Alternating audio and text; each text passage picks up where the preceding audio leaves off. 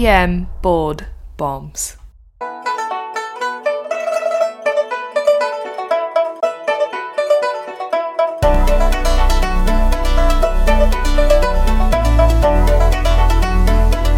Welcome back to another E M Board Bombs podcast, where board studying continues to be enjoyable. My name is Blake Briggs. I am not joined today by Doctor Hussein. We'll talk about that in a minute. Big updates. For each fifteen-minute episode, you gain high-yield board knowledge. As we like to say, come for the stems, stay for the content. I should say fifteen minutes or less, depending on what topic we're covering. You can find us on Twitter, Instagram, at E M Board Bombs. Want to give a huge shout out to our E M Rapid Bombs. Hey, everyone listen up, especially residents, emergency medicine residents. The in-training service exam is coming up. If you're an intern, yes, that is a thing. You have to take it all three or four years if you're at a four-year program. So get ready. It's going to be at the end of February, so you got less than two months, depending on when you listen to this podcast. If you're listening to it the week of the in-training exam, good luck. You got, you got a lot of cramming time coming up, but keep that in mind. We have our Rapid Bombs Question Bank podcast. It's our premium podcast. If you enjoy E M Board Bombs but want a TikTok version of our podcast, that's what our Rapid Bombs podcast is for. We are at around two hundred episodes now. It's really exciting. We're reaching a big milestone after doing this for almost a year now. Recently, our numbers have exploded with people signing up, so please take advantage of our Rapid Bombs podcast, and it really optimizes your studying plan and learning plan during residency and beyond. Each episode is just two to four minutes where we drop high-yield bombs in question-answer format so it gets seared into your memory. On average, we drop four to five episodes a week, so you get a new podcast delivered to you almost daily. Remember, E M Rapid Bombs is for the people who get short bursts of learning done via audio form while doing whatever they want, driving, running, working out, walking the dog or cat or other animal. We have had signups range from medical students to residents to even seasoned attendings. If you're really into the pathophys, you really want long, nitty-gritty, detailed answers of every disease pathology, well, that's not really us. If you like to listen to one-hour-long podcasts where the hosts make fun of studies, they're underpowered, blah, blah, blah, that's not us either. But if that's not you, if you're someone that likes to optimize your time and study maximum amount of content, you're not dredging through question banks all day, we are the right people for you. Sign up for E M Rapid Bombs at em rapid bombs dot supercast dot com. You can also look at the show notes of this podcast for a direct link. You can also find the link on E M Board Bombs as well. So, Doctor Hussein will not be joining us today. I said big update. I was just joking. There's not really any big updates. He's safe and healthy and fine. He's too busy optimizing his new TikTok channel. We'll let you know the name and the title of that channel soon.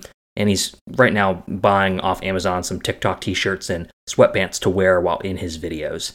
Let's dive into the question stem here. We have a twenty-three-year-old male with a history of eczema presenting to your E D after he was doing several hours of winter yard cleaning. He states he watched a couple of YouTube videos on composting and backyard gardening during the pandemic, so he decided to try his hand at it.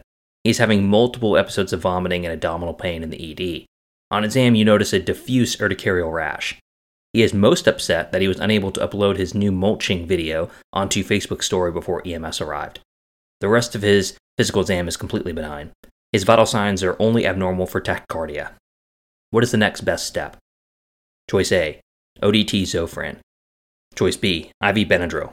Choice C, I M epinephrine. Choice D, normal saline bolus. Choice E, P O doxycycline.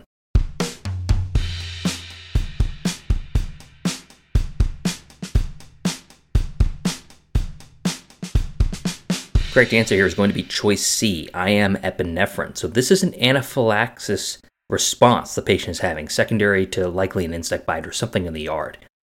We have someone here who was in his yard and developed a sudden rash associated with an allergic reaction and concurrent G I symptoms and tachycardia. This patient has two system involvement, making this an anaphylactic reaction, indicating that you should give the patient epinephrine. I'm sure some of you out there were wondering, where is doxycycline fitting into this? Should I just pick that? Because I'm not sure if this is anaphylaxis or not. I'm curious if anyone did pick doxycycline, actually. Um, that is interesting. I want to make sure we just talk about everything you need to know for anaphylaxis. It's an extremely unpredictable course depending on the patient's allergen type and frequency of exposure, as well as the overall health of the patient. This is really important. It is impossible and dangerous to predict how rapid it will progress or how severe anaphylaxis will become. The key to diagnosing and treating anaphylaxis successfully is quickly recognizing the criteria and not relying on what I like to call the accessory medications, steroids, Benadryl, ranitidine, which I always laugh at when people give that. Epinephrine should primarily be given and is the only agent that reduces mortality. So, limited history here. You're not going to be sitting in the room doing a full H B I. You're going to be quickly responding to the issue and deciding on I M epinephrine immediately. Your history should never delay treatment with epinephrine. You should ask basic questions like known allergies, change in medications, what is the likely exposure, how long ago since the last exposure, has this happened before, et cetera. Your physical exam should be straightforward and streamlined. Examine the skin for rash or swelling anywhere. Examine the face and neck for angioedema. Listen for wheezing or stridor. twenty percent of patients with anaphylaxis do not have a rash. Let's say that again. twenty percent of patients with anaphylaxis do not have a rash. So this next step here is really important. It's on our website, and it's the criteria for anaphylaxis. Now, I'm, I'm only reading these once because I hate listing things, but I just want to put it into your brain to think about that only one of these following three criterion has to be present to nail the diagnosis. Point number one, acute onset less than six hours with skin finding in either respiratory symptoms or hypotension. Point number two, two or more of the following after likely exposure to a known allergen. Skin findings, respiratory symptoms, hypotension, G I symptoms, like vomiting or epigastric pain. And choice number three, hypotension after likely exposure to a known allergen. Many healthcare providers don't suspect anaphylaxis in the absence of hypotension. In fact, I know a lot of people, including I was one of them, in medical school that thought you had to be hypotensive to have anaphylaxis. Completely false. The danger signs here would be respiratory distress plus or minus stridor. You want to look for evidence of facial, tongue, or voice alteration or oral edema. This is concerning for angioedema and should prompt intubation. You want to strongly consider awake intubation with a flexible scope too. In a minority of cases, cricothyrotomy may be required when there's severe enough airway edema. You know, we're not going to get into angioedema. There's a whole separate podcast I did with one of our team members, Marlena, uh, back in twenty twenty. Uh, take a listen to that if you want for details. Let's get into the meat of this podcast here, which is treatment with epinephrine. So epinephrine has changed its dosing over recent years, and it's really great how simple it is now. So it should be zero point zero one milligrams per kilogram I M epinephrine for patients of any age. The max dose per single dose is zero point five milligrams. Let's say that one more time. zero point zero one milligrams per kilogram I M epinephrine for patients of any age. Max single dose, zero point five milligrams. Epinephrine is the only drug that addresses all the pathologic components of anaphylaxis. So the dose should be drawn up using a single one milliliter syringe using the one mg per mil formulation of epinephrine. This is the quote unquote anaphylactic epinephrine. It should be injected into the outer thigh for maximum absorption. None of the other medications I'm going to talk about in a minute are important as epinephrine. Do not give anaphylactic dose epinephrine sub-Q. I've seen this given sometimes. And never give it I V. I remember one time I was a resident, and one of my one of my distant friends was a radiologist at another institution. And I remember he was talking about how he has this moonlighting gig where he got to moonlight at an outpatient M R I unit or something. And I'm like, what do you have to do at this outpatient M R I center besides, you know, read M R Is, whatever? And he's like, oh, you know, the only medical thing we have to do is they have to have a doctor there because they have to give Uh, epinephrine if they have an anaphylactic response to the contrast or something or whatever medications they get. And I'm like, oh, okay, well, that's that's not too hard. He's like, yep. He's like, I just plan to give I V epinephrine. And I looked at him like, you know, laughing at first, and he was dead serious. And we had to have a very serious conversation about how that's not how you treat anaphylaxis. And it was a little bit freaky because I said to him, wait, you tell me you're getting paid and that's the only medical emergency you have to handle and you're not ready for it. So hopefully that he didn't have to give any I V epinephrine um, because they would have been transferred to our E R later for issues. In short, I M epinephrine is safe, fast, with less cardiac complications. That is the primary route you should be giving. Sub-Q and I V are not correct. Sub-Q has an erratic onset. It's not as good as I M. And then I V, of course, could harm the patient if you're giving that concentrated of a dose. So you're probably wondering, hey, when are you going to mention the whole one to one thousand ratio or one to ten thousand ratio? Well, thankfully, we got rid of that. More and more, the ratio labeling of describing epinephrine dosing which anaphylactic epi was originally called one to one thousand, and then the quote-unquote cardiac epi or, or code epinephrine was one to ten thousand. It's fallen by the wayside. Ampules of one milligram per mil were labeled as one to one thousand, but this caused medication errors and iatrogenic harm to the patient. Think about it. In a stressful situation, I'm sure you have in your career thus far, hopefully not, seen a nurse or somebody give anaphylactic epi through the I V. You know, it's in the heat of the moment, or maybe no one ever taught them correctly. That's wrong. Since two thousand sixteen, the F D A actually made it a rule saying that the labels of these one to one thousand, one to ten thousand should have been removed from epinephrine vials or packaging. Briefly, if you have an auto-injector that the patient has with them, or if you have it just available, use this instead to avoid any dose calculation errors and delays in administration. So then you're probably wondering, well, I learned it was always zero point three milligrams I M epinephrine for any adult. Why are you telling me now that it's zero point zero one milligrams per kilogram I M epinephrine for patients of any age? Well, I promise I just didn't pull that out from somewhere. That's actually the new guidelines, and there's a lot of reasons why, but number one is that we've probably been underdosing epinephrine for several years for two reasons. One, that's a standard dose, zero point three. Imagine the weight, average weight of a lot of our patients, which is more than that. And two, studies have shown that patients that are undertreated for epinephrine have a higher risk of biphasic reactions and severe complications and rebound anaphylaxis. So all these reasons given here, you should be doing the zero point zero one milligrams per kilogram epinephrine for the most accurate dose possible with a max single dose of zero point five milligrams. So epinephrine may need to be repeated, though, every five to ten minute interval if there's no response or unsatisfactory response. Up to thirty-five percent of patients will need a second dose. You should be prepared to switch to an I V infusion early, and if a patient is requiring a second dose, be ready to initiate the drip early and avoid delays. So speaking of I V epinephrine, you want to avoid boluses in most cases. There are significant higher rates of iatrogenic cardiac complications and dosing errors with boluses.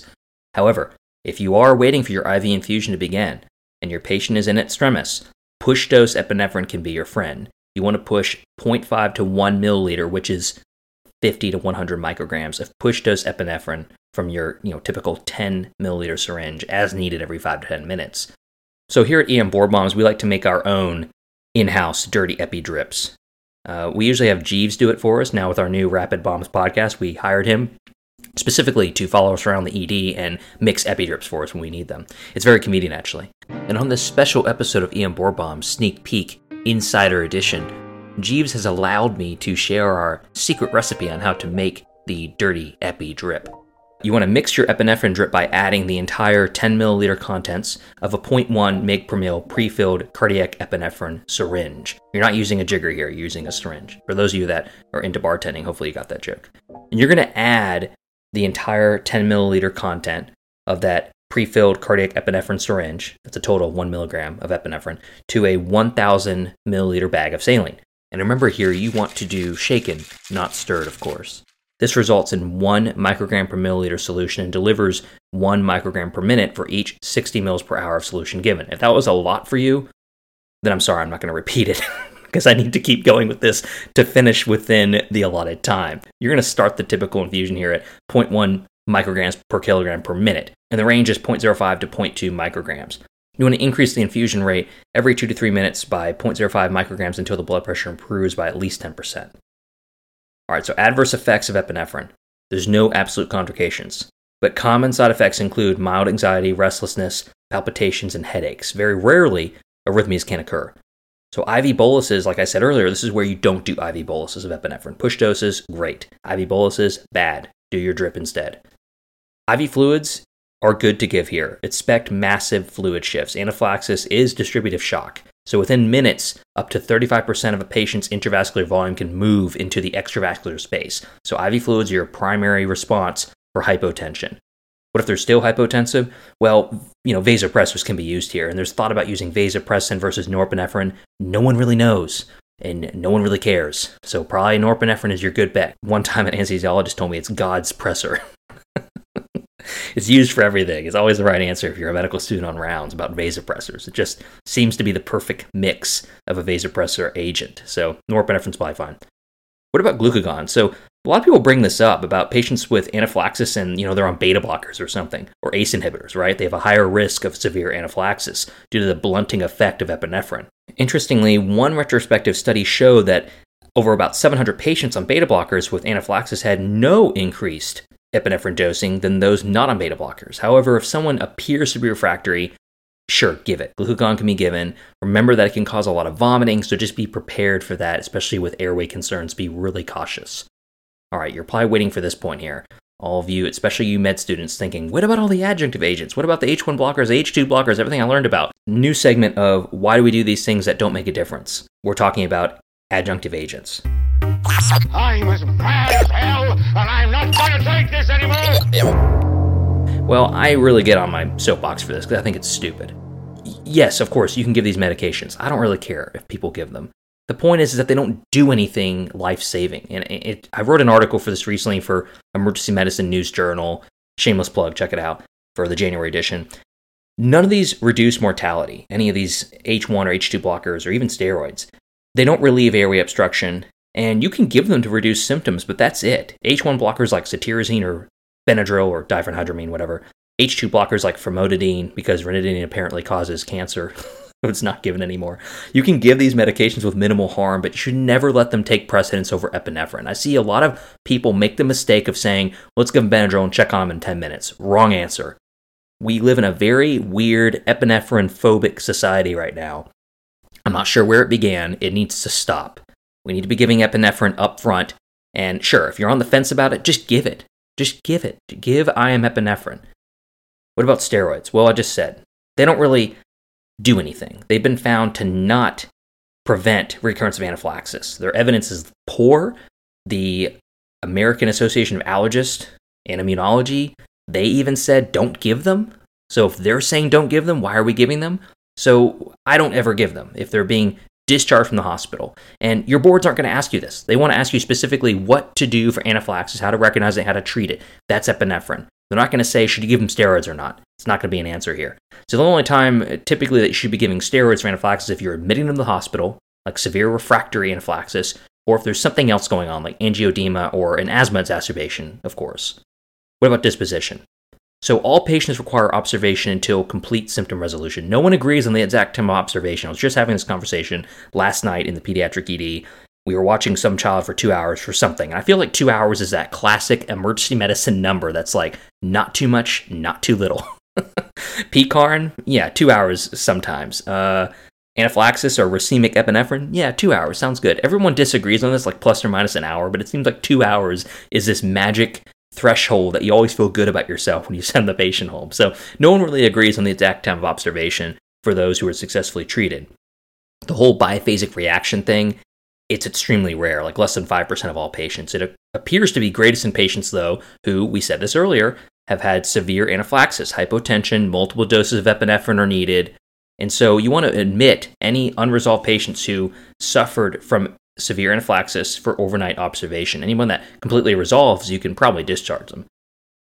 Don't forget the last step, which is really important. Discharge with steroids? No, not at all. Not at all. Discharge with an auto-injector prescription. In one study of over eighteen hundred patients, thirty percent didn't get a prescription for an auto-injector, but pretty much everyone got a prescription for steroids, which don't really do anything, we've already established, so that's a lose situation. All right, and I think that's it for this rapid review here of anaphylaxis. This is all you need to know. Anaphylaxis in twenty minutes. So remember the highlights. The dose of anaphylaxis, which is going to be zero point zero one milligrams per kilogram of I M epinephrine, max dose zero point five per single dose. All right, that's the most important thing you can do. Everything else doesn't matter here, right? Never give it subcutaneous, never give it I V. We talked about the details of I V drip. We talked about the details of recognizing anaphylaxis. You only have to have two system involvement. And you definitely don't have to be hypotensive. Remember to check out our E M Rapid Bombs podcast. It's at the link below here in the podcast app you're probably listening to. It's also on our main website. Click and check it out. Remember, the I T is coming up. Don't be left behind. Do E M Rapid Bombs. You'll be happy you did. We have our titrate up plan, which you can trial E M Rapid Bombs, see if it's for you. And we'll see you next time. Hopefully, Iltfat will be back. Thanks again.